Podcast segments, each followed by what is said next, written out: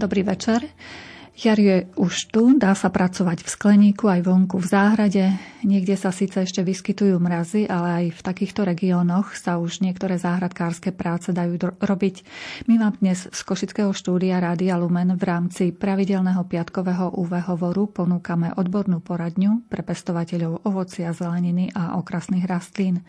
Na moje aj na vaše otázky bude odpovedať náš host, je ním vedúci oddelenia okrasnej a užitkovej flóry botanickej záhrady Univerzity Pava Jozefa Šafárika v Košiciach, pán inžinier Robert Gregorek. Vítajte u nás, dobrý večer. Dobrý večer, prajem. Už odteraz, vážení poslucháči, môžete posielať svoje otázky formou SMS správ na číslo 0914 186 229. Za mixážnym pultom je kolega Robert Majdák, hudbu vybral Jakub Akurátny a reláciu vás bude sprevádzať redaktorka Mária Čigášová. Želáme vám nerušené počúvanie.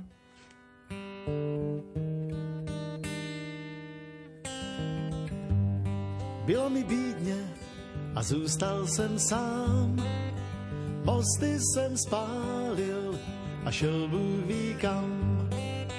Chytit se stébla už neměl jsem sil. Prostě už dál nešlo žít, jak jsem žil.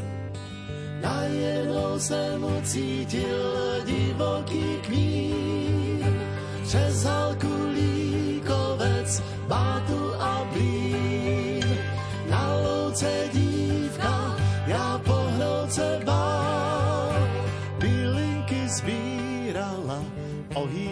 hřál. Každý z nás hledá ten svůj lék, svůj balzám, co by svlék. Jednou žál,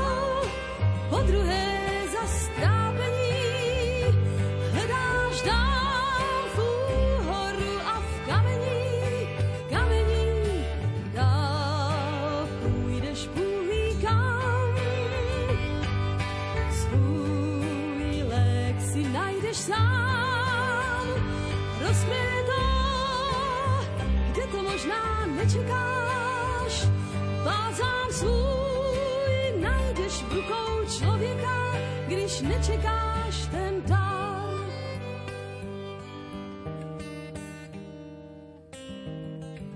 Řekla mi vítej a přisedni blíž. V dobrém si přišel, tak ochutnat smíš. Beze slov zbytečných pili jsme čaj. Chutnal jak louka Za všechno mohlo jen bylinek pár, vůně té louky a ohýnku žár. A já zas cítil, že začínám žít. Co bylo dál, na tom nezáleží. Každý z nás hledá ten svůj lék,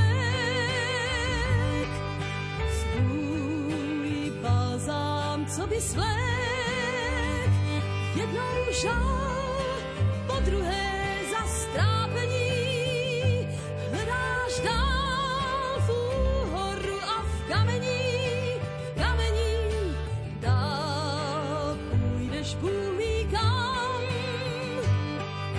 Svůj lék si najdeš sám. Rozkvětá, kde to možná nečekáš. Svůj najdeš v rukou člověka, když nečekáš ten dar.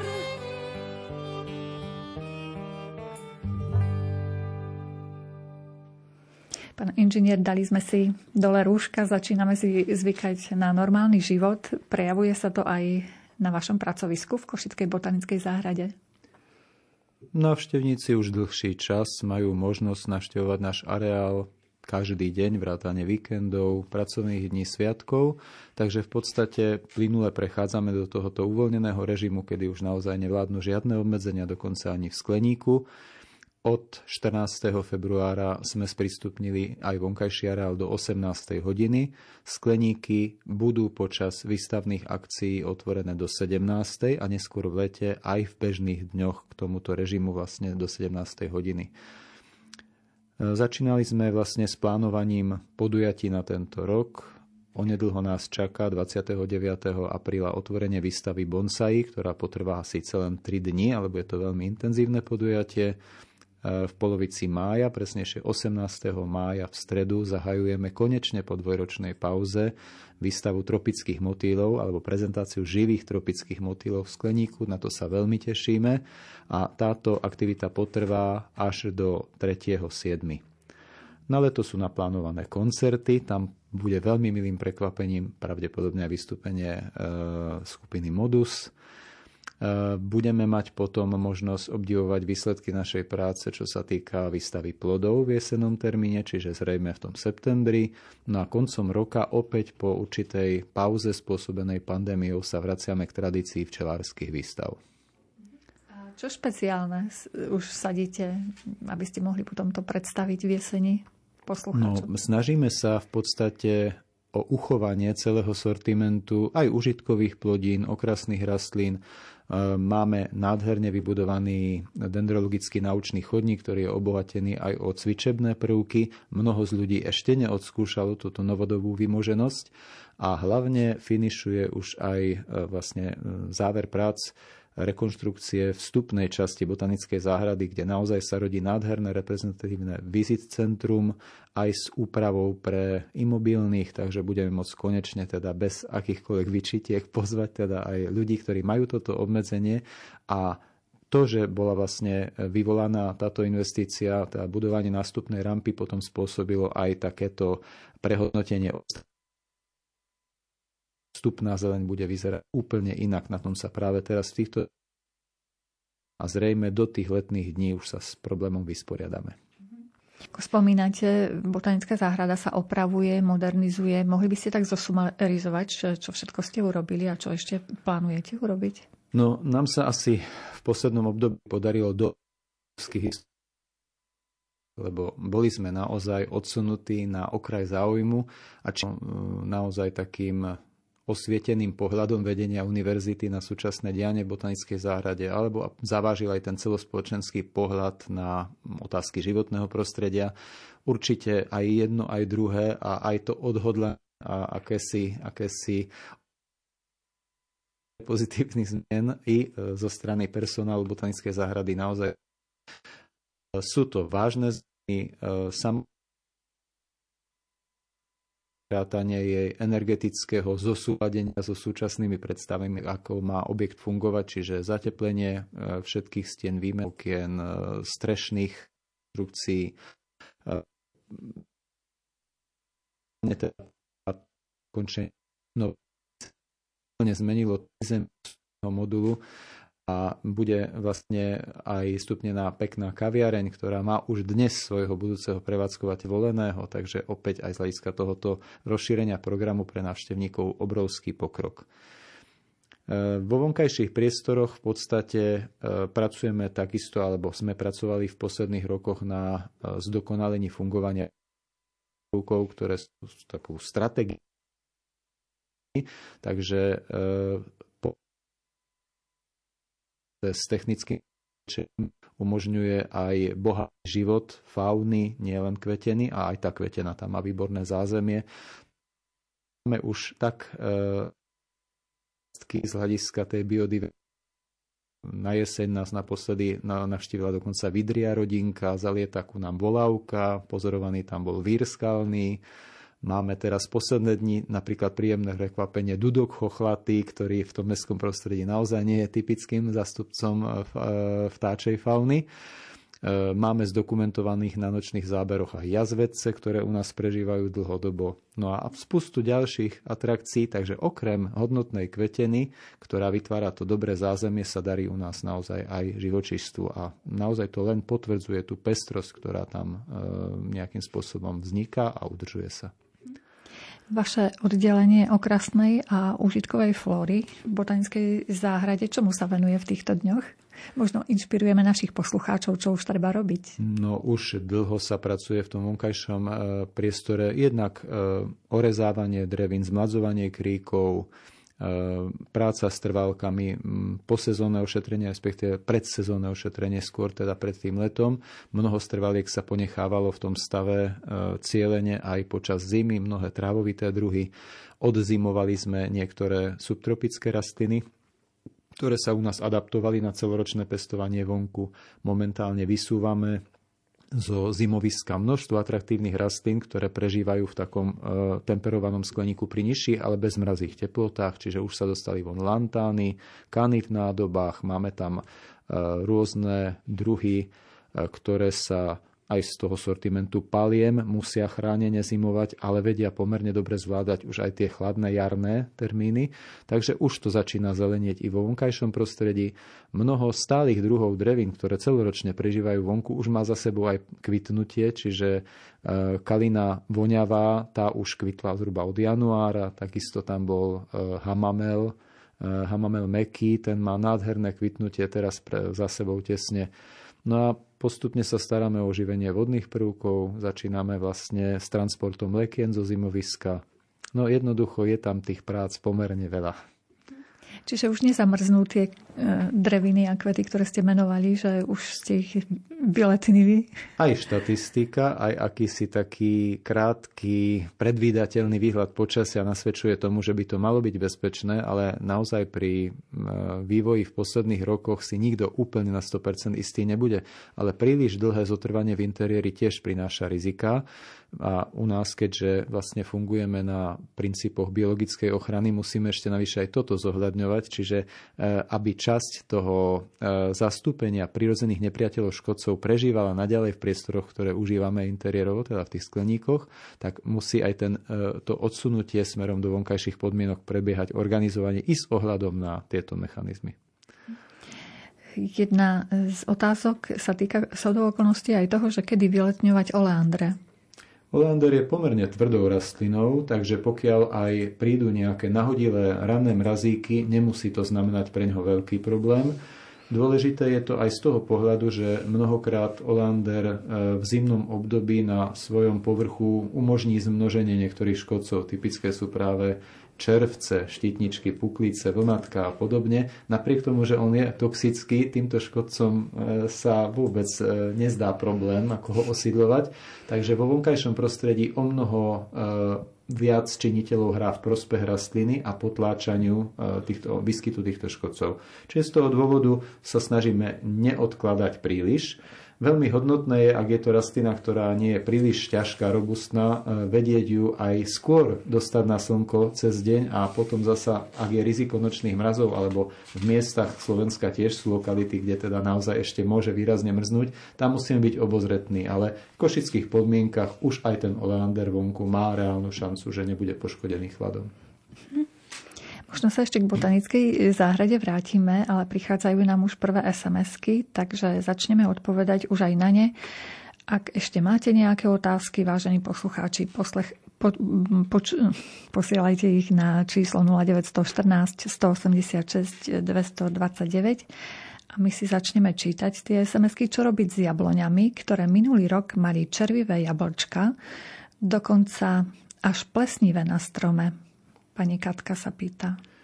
Problémov jabloní, jabloní je mnoho. Z hľadiska hubových chorôb je určite veľmi mm, perspektívne orientovať sa na rezistentné odrody, aby sme si aspoň túto časť problémov ušetrili. Ale ak vychádzame z toho, že máme jednoducho určitý sortiment, ktorý mal podobné prejavy Môžeme sa pokúsiť samozrejme o zdravenie.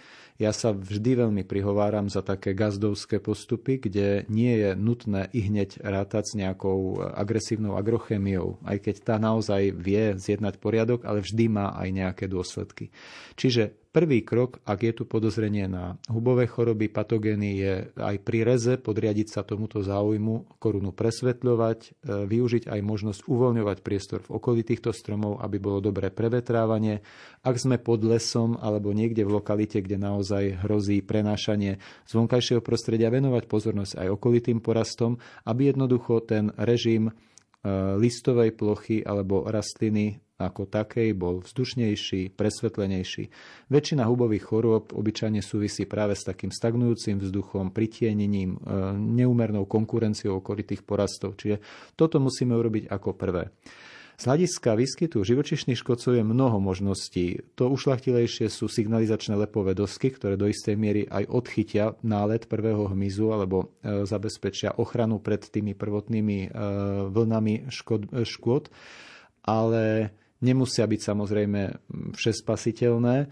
Je k dispozícii mnoho prípravkov na boj s živočišnými škodcami, ale ja by som sa skôr venoval opäť tomu, čo mne sa osobne osvedčilo ak e, dojde ku náletu obalovača jablčného v tej prvej vlne, niekedy urobí aj dobrú službu, že preriedi násadu plodov. Ak bolo dostatok opelených kvetov, tak býva niekedy tá hustota príliš vysoká.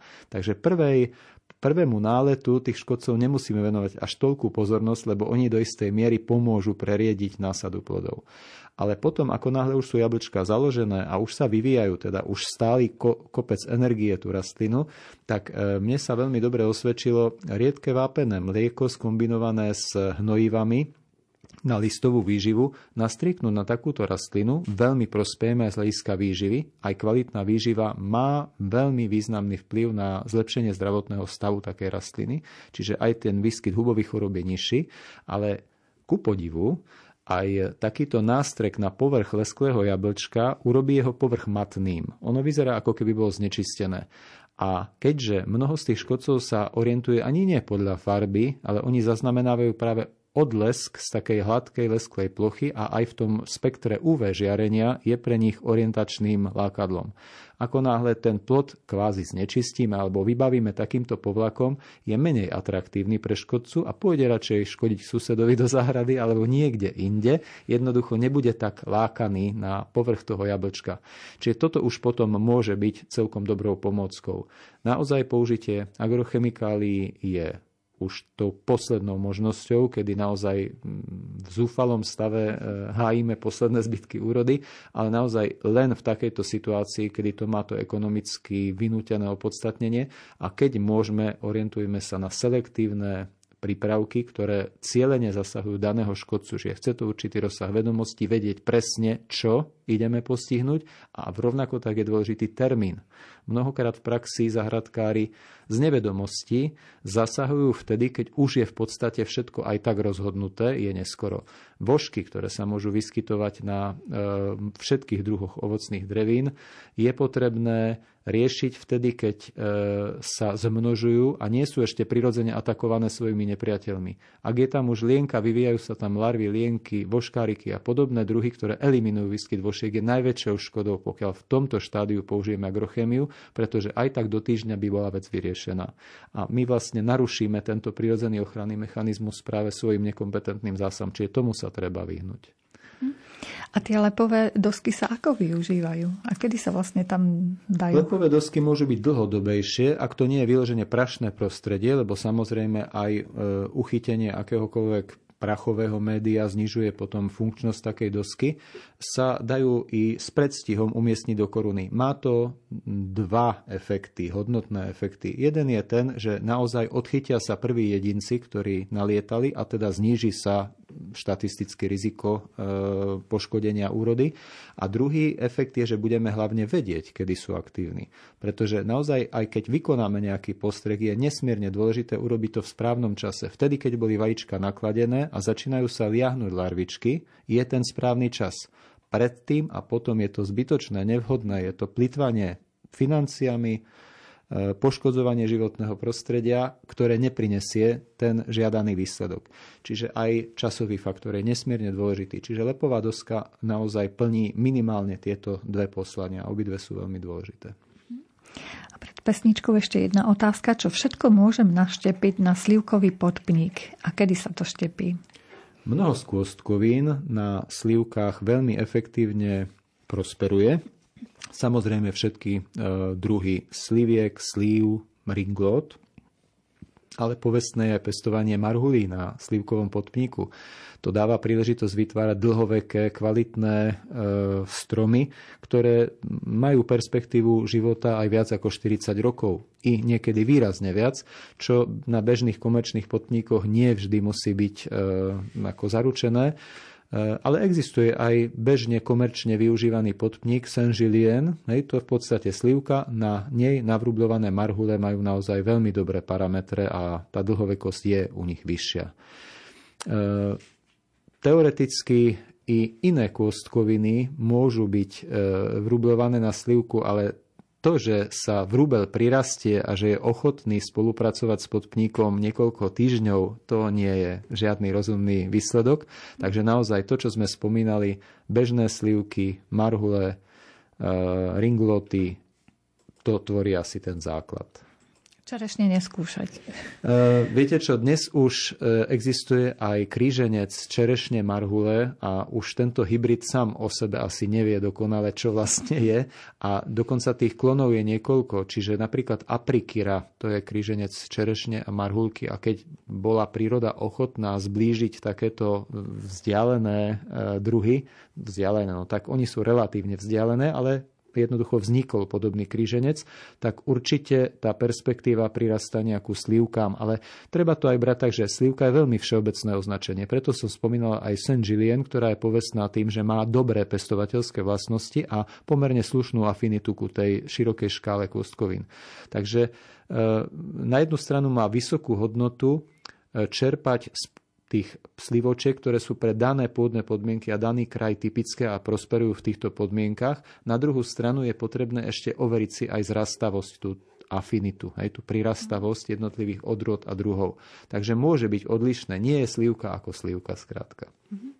Nasleduje pesnička pre našich poslucháčov a taktiež vám pripomeniem kontakt, kam môžete posielať svoje otázky formou SMS správy. Je to číslo 0914 186 229.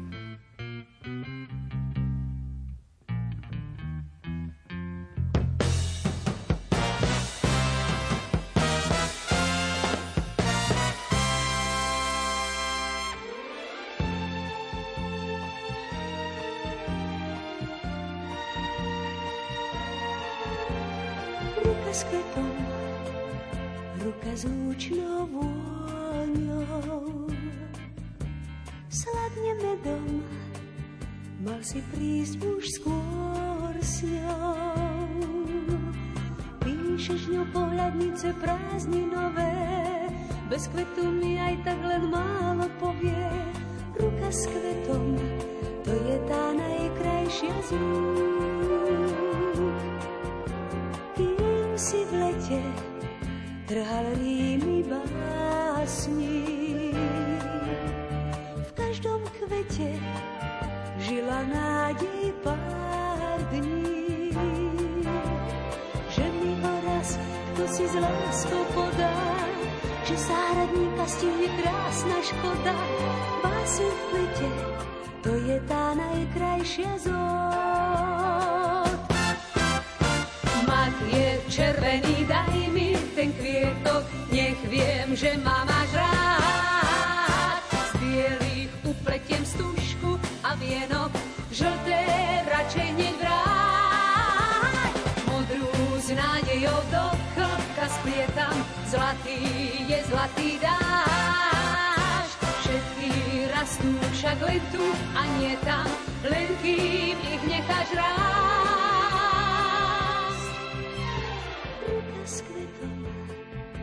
Lúčnou vôňou. Sladne medom, mal si prísť už skôr s ňou. Píšeš ňou pohľadnice prázdninové, bez kvetu mi aj tak len málo povie. Ruka s kvetom, to je tá najkrajšia z rúk. Píš píšeš ňou pohľadnice prázdninové, bez kvetu mi aj tak len málo povie, ruka s kvetom, to je tá najkrajšia z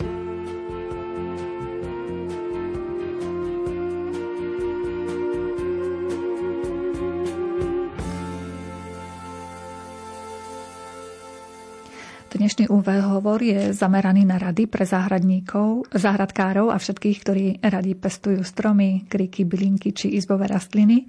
Rozprávame sa s odborným pracovníkom Košickej botanickej záhrady, pánom inžinierom Robertom Gregorekom. Odpovedáme aj na vaše konkrétne otázky a problémy, ktoré nám pošlete formou SMS správy na číslo 0914 186 229. Takže ideme na ďalšie otázky našich poslucháčov. Vraj sa dajú zem zemiaky sadiť aj do slamy či sena? Aké máte s tým skúsenosti? Osobné skúsenosti mám len obmedzené, ale nakoniec videli sme to aj na televíznej obrazovke a tie informácie sa šíria.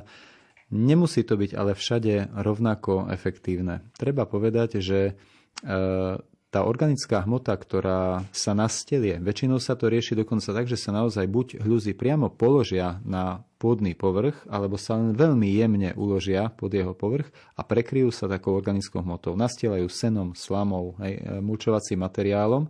Ak je dostatočne uživné podložie z hľadiska potrebných živín, a hlavne dusík môže hrať úlohu, pretože tým, že vlastne organická hmota, ktorá je pomerne čerstvá, sa začína postupne rozkladať, tak baktérie, ktoré túto činnosť vykonávajú, spotrebúvajú dusík obsiahnutý v najbližšom okolí a mohli by do istej miery e, spôsobiť podvýživu takýchto plodov, ak nebude pôda dostatočne žičlivá z hľadiska výživy. Čiže nie na každej pôde to musí fungovať. Môže to byť veľmi výhodné tam, kde je príliš zliehavá pôda, ktorá by ináč pôsobila práve na tú zemiakovú hľuzu veľmi obmedzujúco z hľadiska ovzdušia a vzdušného režimu takej pôdy, tak tamto naozaj môže byť veľmi efektívne. Takisto na nejakej kamenistej pôde, kde nie je jednoducho priestor preto, aby sa kvalitné hľuzy vyvinuli z týchto fyzikálnych dôvodov.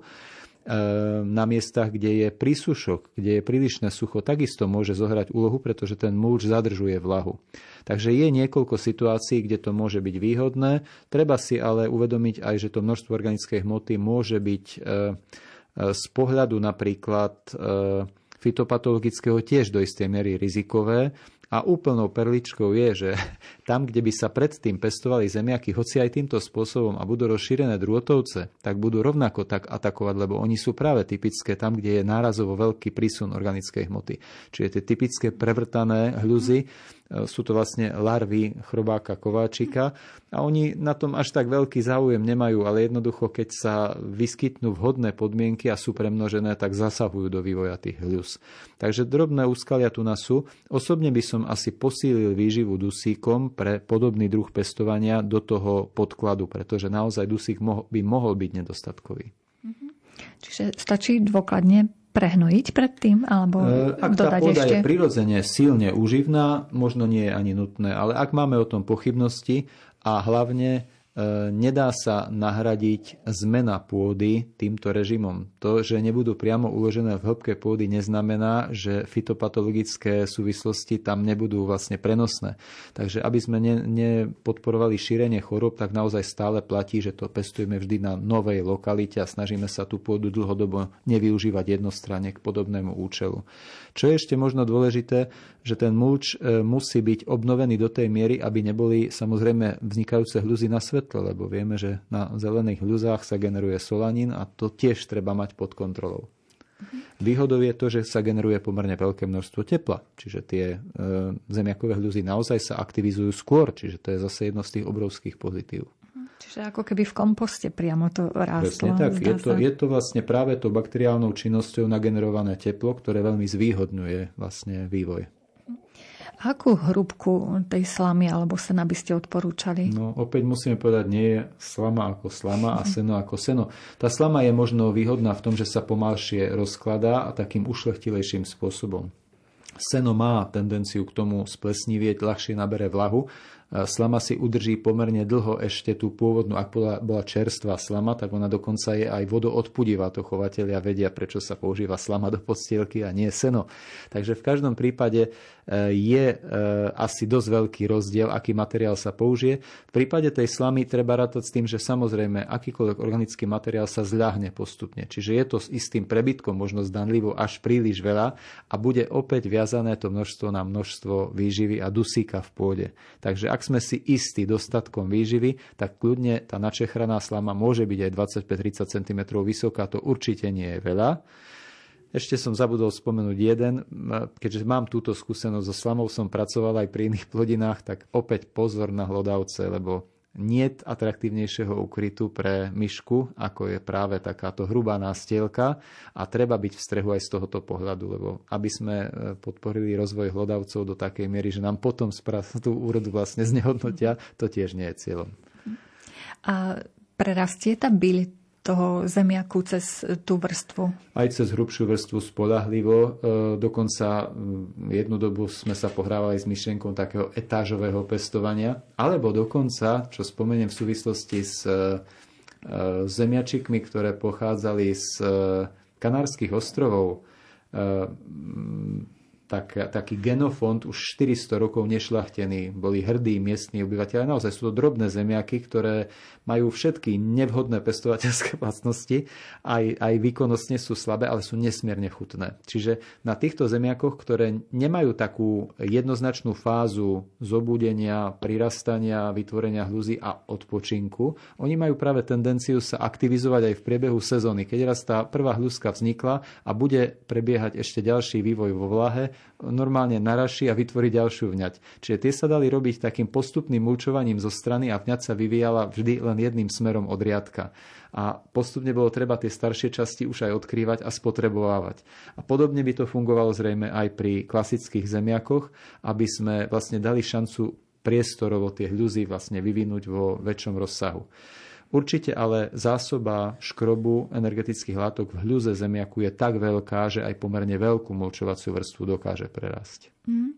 A taká pokosená tráva by bola vhodná podľa vás? Tam môže byť problém, lebo vieme, akým spôsobom sa vlhká tráva rozkladá a naozaj to je prostredie, ktoré by mohlo byť z toho pohľadu rizikové.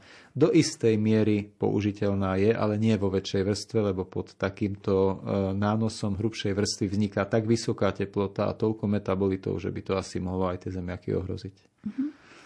A keby sme chceli sadiť zemiaky takým normálnym spôsobom, teda do zeme, aký je postup? Viem, že zvyknú nakličovať tie hľúsky. Určite, no teraz všetci pretekáme kto skôr. A ono to má svoje čaro, pretože naozaj e, skoršie odrody budú kratší čas vystavené tlaku aj pásavky, aj hubových chorôb, čiže do istej miery sa to oplatí, ale netreba nič prehnať. Kým je pôda veľmi studená, tak si treba dať pozor na podchladenie, lebo to by mohlo celkovo handicapovať porast a to už by nebolo dobré. Veľmi výhodné je okrem predklíčenia zemiakov e, využiť aj možnosť nastielania netkanov z textíliou, pokiaľ chceme naozaj e, od prírody získať ďalšie 2-3 stupne navyše, a to môže hrať úlohu samozrejme v jarnom termíne, tak naozaj tá netkaná textília je obľúbená pomôcka na prirýchľovanie zemiakov. E, to, že je kopčenie veľmi dôležité a aj vlastne taký ten manažment ochrany pôdy pred zaburinením, je opäť množstvo pomôcok aj agrochemických, ktoré vedia regulovať výskyt buriny, ale najlepšie bolo naozaj mať prípravu pôdy urobenú takým spôsobom, aby sme tieto dramatické veci robiť nemuseli, aby bola dostatočná zásoba živín, v prípade zemi ako organická hmota, čiže je to, je to plodina prvej trate, čiže aj dobre vyhnojený pozemok. E, v súvislosti s novým opäť pozor na druhotovce a výskyt niektorých škodcov, ktorí veľmi dobre reagujú na prudké nahnojenie v jednej sezóne. Pokiaľ sa teda skutočne urobí po dlhom čase silné vyhnojenie až nadmieru, tak to môže spustiť takú lavínu výskytu práve druhotovcov, že to potom je neúnosné. A čo potom s pásavkou? No, pozbierať? Pasavka, či... keďže nám v krajine chýbajú prepelice, jarabice a tieto druhy živočistva, ktoré ju e, vedeli do istej miery eliminovať, Opäť veľkú hodnotu majú teraz e, biologické preparáty, kde sa vlastne na jedno zo štádií vývoja larvy pásavky dá zaútočiť pomocou prirodzenej mm, koncentrovanej baktérie, ktorá i v prírode sa vyskytuje, ale cieľene na zemiakoch sa dá v takej väčšej dávke. Bacterium thuringiensis opäť sa jedná o jeden, jeden z, týchto, z týchto typických prostriedkov. Nevýhoda spočíva snať v tom, že to naozaj zaberá len na určitú vývojovú časť variev a e, jednak e, pomerne rýchlo sa tento nástrek deaktivuje, pretože slniečko dezinfikuje a jednoducho je potrebné pracovať s, touto, s, touto, s týmto prostriedkom s vedomím, že on nemá až takú vysokú odolnosť biologickú. Ale prináša zase ďalší benefit. Ne, ne, neintoxikujeme si porast, nakoniec nevdychujeme, lebo niektoré prostriedky na ošetrenie, na boj s hmyzom sú naozaj pre človeka veľmi nepriaznivo pôsobiace. My si to neuvedomíme, keď sa e, nevystavíme akutnej intoxikácii. Jednoducho to by musela byť hrubá chyba, aby človek na to doplatil priamo po takomto zákroku, ale opakovaním podobných e, úkonov hej, v rukách lajkov niekedy si vedia aj títo lajci spôsobiť takéto chronické poťaže, žiaľ, nie každý je kompetentný vykonávať také veci a v malom rozsahu to nemusí byť ani efektívne. Aj keď je to veľký lán e, nejakej ucelenej kultúry a ošetrí sa plošne, tak naozaj ten škodca tam bude principiálne veľmi výrazne obmedzený. Ale keď e, ošetríme na nejakom poličku svojich pár zemiakov a sused ošetrí o týždeň neskôr, tak oni tie pasavky sa presídlia a budú pokračovať v deštruktívnej činnosti takmer kontinuálne. Veľmi hodnotné je tá, ten prístup, e, bohužiaľ väčšinou staršej generácie, že sú ochotní naozaj pracne, ručne likvidovať larvy, vajíčka, dospelcov. Toto je nesmierne ušlachtilé, len zamestnaný človek nevždy má takú možnosť. Ano. Pri tom ošetrovaní zemiakov asi e, skutočne tam by už e, bol na mieste aj respirátor. No Alebo určite, ale tu sú aj také bežné zásady, ktoré nie vždy. Ja keď vidím takéto ošetrovanie naozaj na tých zahumienkoch, niekedy mi behám raz po chrbte, pretože naozaj musíme rešpektovať aj prúdenie vzduchu. Mali by sme brať do úvahy aj záujmy suseda, pretože my pokiaľ e, ošetríme naše zemiaky a vedľa on má teda šalát, to nie je v poriadku samozrejme a e, prúdenie vzduchu aj kvôli nám. Čiže sú presne stanovené také základné zásady, ktoré by mali byť úplne automaticky dodržané. E, je to, je to proste taká zapeklitá problematika a e, naozaj je niekedy až mm, na zváženie, či je, či je to vôbec správne zveriť hocikomu takto, takto účinné látky. To ešte nehovorím o ostatnej nadväznosti toho ekosystému, že teda vieme, že včely na to doplácajú nehorázným spôsobom a opäť, no ako tí drobní pestovatelia poskytnú informáciu včelárovi. No, zrejme stále niekto bude niečo robiť a tým pádom opäť včela na to nemusí akutne zahynúť, ale môže postihnúť produkt, ktorý prinesie do úľa a ten potom e, ochromí vlastne výchovu nového potomstva a už sme tam, kde sme nechceli byť. Takže veľmi opatrne aj s chémiou s chemiou naozaj veľmi opatrne. Čím som starší, tým viac si to uvedomujem a už som zažil mnoho situácií, ktoré ma opravňujú k tomuto názoru. Naozaj ľudia vedia byť nesmierne nezodpovední. Ďalšia otázka. Ako prinútiť 8-ročnú limetku kvitnúť? Mám ju ostrihať? Pýta sa poslucháčka Mielka. Pokiaľ to bola rastlina vzniknutá vrubľovaním, tak naozaj už dávno mala produkovať kvety a aj poskytnúť úrodu. Ak je to semenáčik, tak e, zase jej treba priznať, že 8 rokov nie je pre ňo až tak dlhá doba. Čiže pokiaľ vznikne rastlinka zo semena, citrusová rastlina zo semena určite 15 rokov môže ako prečkať bez toho, aby mala vôbec chuť nakvitnúť.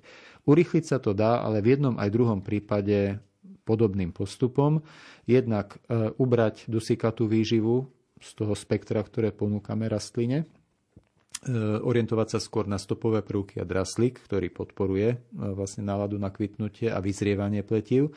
Ale ja som to spomínal aj v súvislosti s e, našimi domácimi ovocnými druhmi, že veľké čaro má, pokiaľ novo vznikajúce prírastky nenecháme doraz až do tej dĺžky, ako by oni chceli, ako mali naplánované. Predčasne koncové vlastne tie vršky zaštikneme, vlastne rastlinu donútime, aby ten výhonok bol kratší časť e, aktivity sa preleje do pukov a do bočných prírastkov.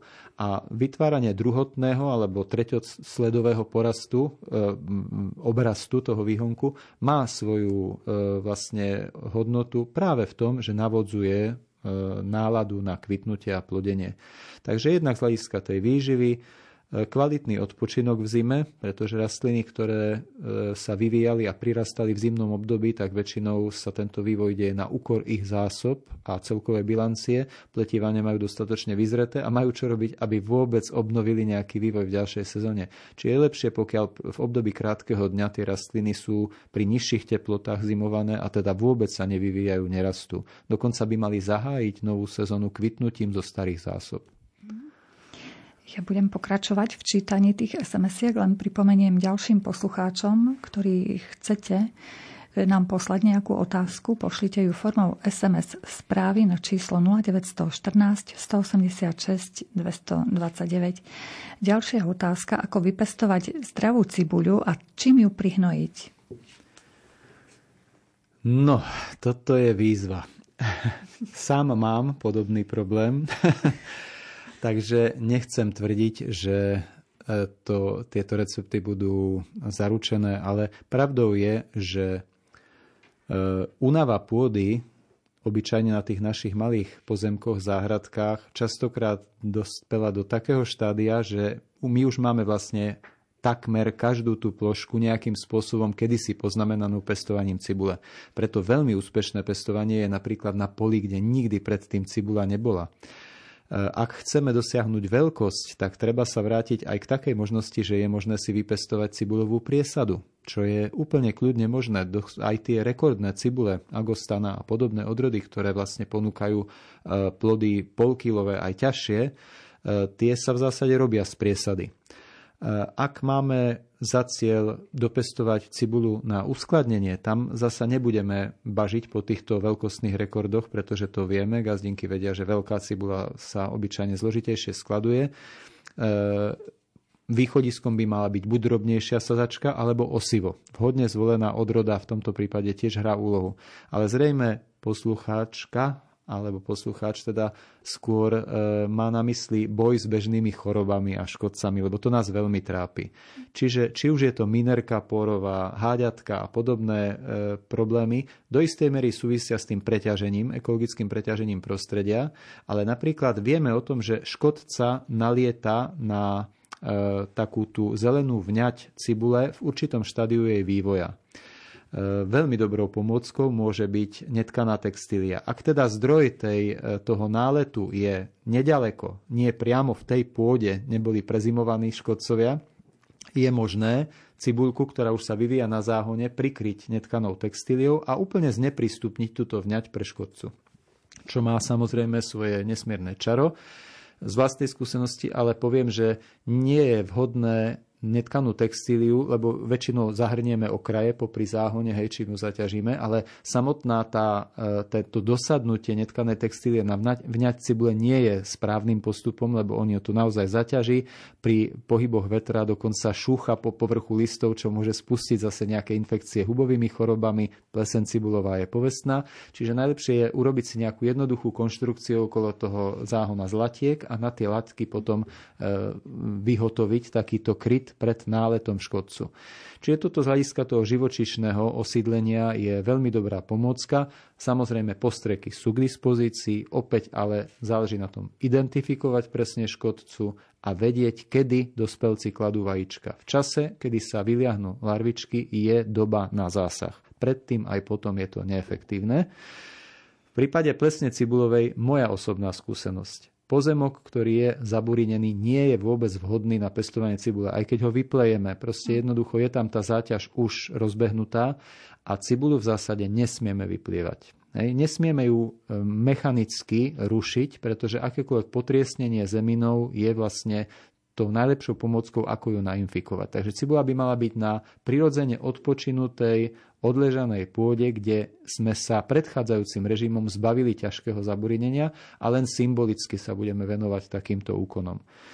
Samozrejme, existujú herbicídy, ktoré odselektujú napríklad dvojkličnú listé buriny od takejto plodiny, alebo jednoducho sú určené pre cibulu, ale opäť aj tam by som bol veľmi obozretný, lebo my na tej záhradke pestujeme vlastne e, tie plodiny v rôznom slede. A to, čo postihlo z hľadiska odburinenia pozitívnym spôsobom porast cibule sa môže premietnúť potom do následnej kultúry negatívne. Takže ak nie je nutné, tak sa venujeme radšej tomu seliackému pestovaniu so, všetkými, e, so všetkou pracnosťou a takouto usilovnosťou, ktorá je pre zahradkára typická. E, cibuľu, ktorá bola ošetrená agrotechnickým spôsobom veľkovýrobným si môžeme kúpiť za pomerne stále ešte lacný peniaz. Mm-hmm.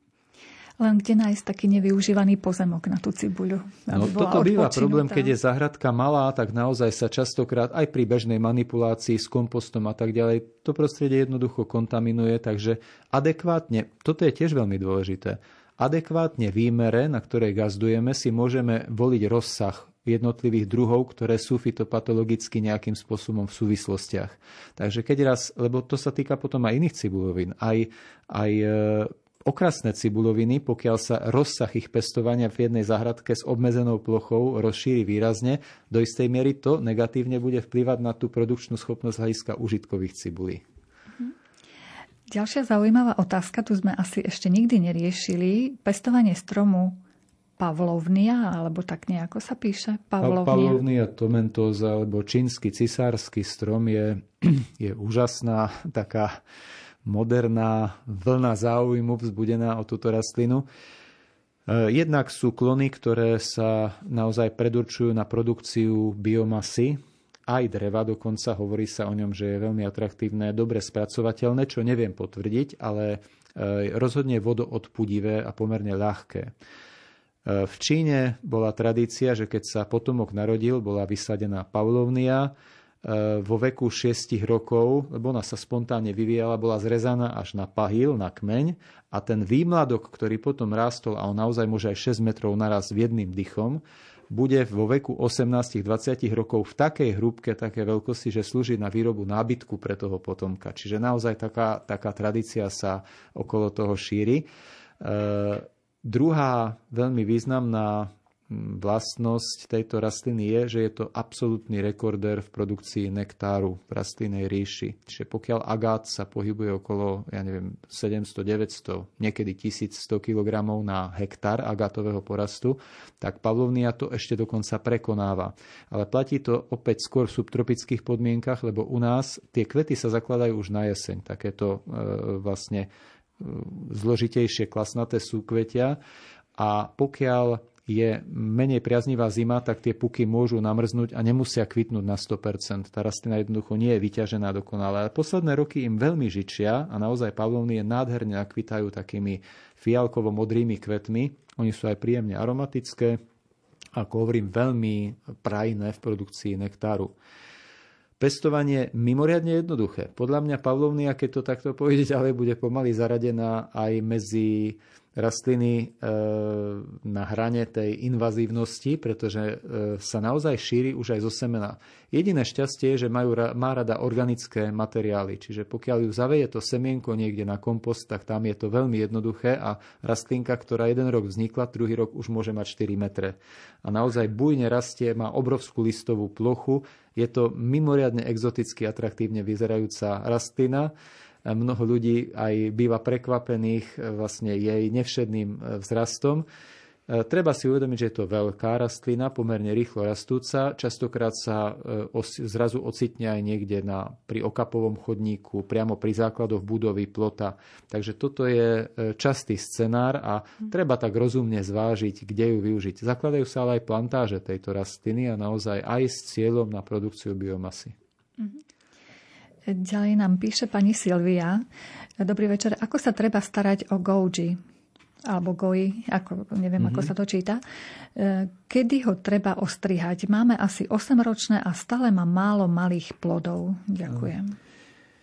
Gouji je uh, rastlina, alebo taký ten ker, ktorý má prívlastok e, pri propagande ako najzdravšie ovocie na svete. S čím neviem, či môžeme úplne súhlasiť. E, a na nešťastie licium chinenze, čiže to pravé goji, je druh, ktorý u nás nie je klimaticky úplne uspokojiteľný. On môže prežívať, ale býva častokrát poškodzovaný.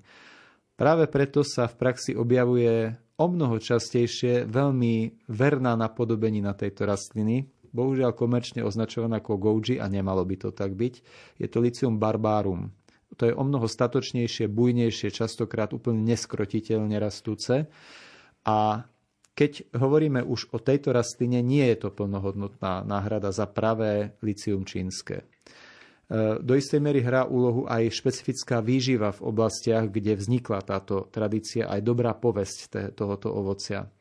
A pokiaľ je tam dostatok mikroelementov a taká kvalitatívna výživa, tak naozaj tie plody sú aj nositeľmi výnimočných hodnot.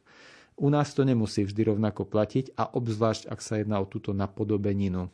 Ale aj tam si povieme, čo býva základom neúspechu, pretože je to rastlina, ktorá veľmi bujne prirastá, tie, tie nové výhony, také aj poliehavé alebo sa rozširujúce do strán, môžu byť aj cez 2 metre dlhé bežne častokrát odnožuje, zakoreňuje, hej, kam sa dotkne, kde sa dotkne pôdy, tam vznikne nový exemplár. A býva niekedy problém udržať ju pod kontrolou tak, aby jednak priestorovo nebola príliš rozkokošená na všetky strany a jednak, aby nebol prehustený ten ker ale veľmi zlý postup je, pokiaľ ju budeme pravidelne zrezávať. Ona potom bujne narastie, až niekedy na začiatku augusta začína kvitnúť, pretože do tej doby sa vytešovala z toho vývoja a tieto kvety už nedokážu ponúknuť šancu na dozretie úrody. Preto je o mnoho účelnejšie prebrať tieto vzniknuté výhony, jednoducho ponechať tretinu z nich ale takmer v plnej dĺžke alebo mierne zakrátiť, usporiadať ich treba na nejakú oporu, vystaviť ich plnému slnku a tieto vyzreté výhony z predchádzajúcej sezóny budú nakvítať v rozumných termínoch a na nich úroda v pomerne veľkej hustote bude dozrievať. Vždy je to svetelne a energeticky veľmi náročná rastlina, ak chceme hovoriť o úrode, lebo ona prežije aj v tieni a tam naozaj akože bude skôr zavadzať v záhrade a komplikovať situáciu. Takže ja po osobných skúsenostiach nie som až nejaký nadšený propagátor tejto rastlinky. Keby sme zvládli pestovanie licium chinense, toho pôvodného Goji, asi by to aj dávalo iné výsledky, len by sme zápasili s tým klimatickým handicapom. Uh-huh. Ešte stihneme jednu, dve otázky. Má sa Hokkaido zaštiknúť, aby lepšie rodilo? Pýta, e, pýta sa vás poslucháčka Alžbeta. Hokkaido je tekvička, ktorá rodí aj na dlhých výhonoch a ona sa spontánne samozrejme vetví. Ak by to bolo klimaticky nepriaznivých podmienkach, tam, kde nie je taká tradícia spolahlivého pestovania tekvíc, mohlo by to zohrať úlohu, lebo tie e, výhony druhého, tretieho rádu bývajú skôr obsadené kvetmi a obzvlášť tak ako platí pri všetkých tekviciach, prvé kvety, ktoré sa na vňati vyvinú, sú samčie. Oni sú trošku štihlejšie, sú producentmi peľu, ale nemajú v podstate ten samičí orgán, ktorý potom sa premieňa na plod. Takže toto zaštiknutie vyvolá jednoducho tvorbu e, výhonov druhého, tretieho rádu a môže časovo urýchliť nástup vlny tvorby samičích kvetov. Ale to v bežných podmienkach nie je až také dôležité. Takže ak si niekto túto prácu dá, tak by mal mať na to práve tento pragmatický dôvod. Inak si myslím, že e, Hokkaido Paradoxne my sme zvyknutí na tie typické oranžové odrody Hokkaida, ale môžem povedať, že sme dostali vzorku osiva aj z tržnice, kde si z Tokia a bol som prekvapený, že tie Hokkaida sa e, vlastne prejavili vo farbe modrej, zelenej, frkanej aj oranžovej. A až na základe tohoto podnetu som si zistoval, že tá tradícia pestovania oranžového Hokkaida je skôr typická pre naše európske podmienky. Tak nejak sme sa s ňou ako s prvou oboznámili, ale tie modré Hokkaida sú skutočne delikatesné, sú v mnohých ohľadoch ešte zaujímavejšie. Rozhodne na pečenie sa viac hodia zelené a modré variety a aj odvodené kultivary od týchto tekvíc, lebo predávajú sa pod rôznymi názvami, potom celá séria habardov a podobne. To sú také modrasté tekvičky. Tie sú tak škrobnaté a vynikajúco e, predurčené na pečenie, že predbehnú tú podobu e, oranžového Hokkaido. Oranžové Hokkaido je klasika, na ktorú je nastavených množstvo receptov v súvislosti s polievkami a kuchynskými úpravami.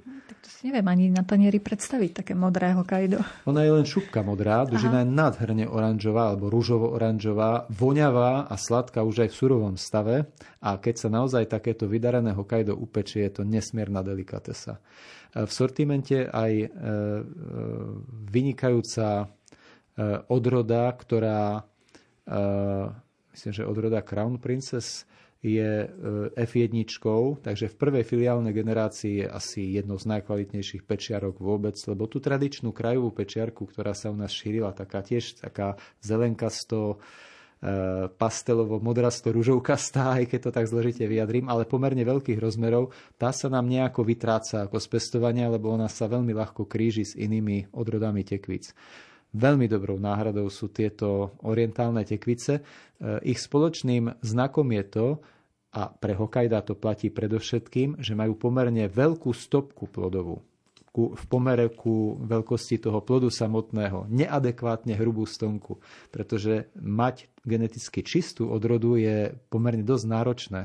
Málo ktoré rastliny sú tak promiskuitné ako tekvice, kde sa mhm. sprašuje jedna odroda druhou a vznikajú najrozmanitejšie krížence, ktoré niekedy môžu priniesť kvalitu a niekedy zase úplné znehodnotenie pôvodných vlastností. Ešte jednu otázočku, ale veľmi expresne vás poprosím do pol minútky a zda áno alebo nie. Potrebuje mini kiwi veľa svetla?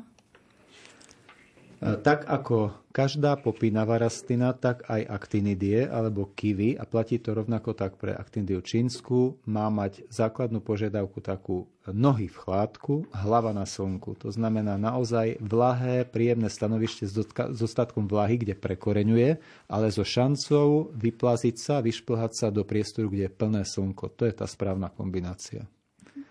Priblížili sme sa teda k záveru dnešnej relácie. Ďalšie rady pre pestovateľov a chovateľov môžete počúvať v pravidelnom farmárskom klube každý pondelok a v repríze v sobotu. Našim dnešným hostom bol odborný pracovník Košickej botanickej záhrady pán inžinier Robert Gregorek. Ďakujeme za veľmi zaujímavé informácie. Tešilo ma do počutia. Za mixážnym pultom bol Robert Majdák, hudbu vybral Jakub Akurátny a reláciu vás sprevádzala redaktorka Mária Čigášová. Ďakujeme vám vám za pozornosť a želáme vám príjemný večer.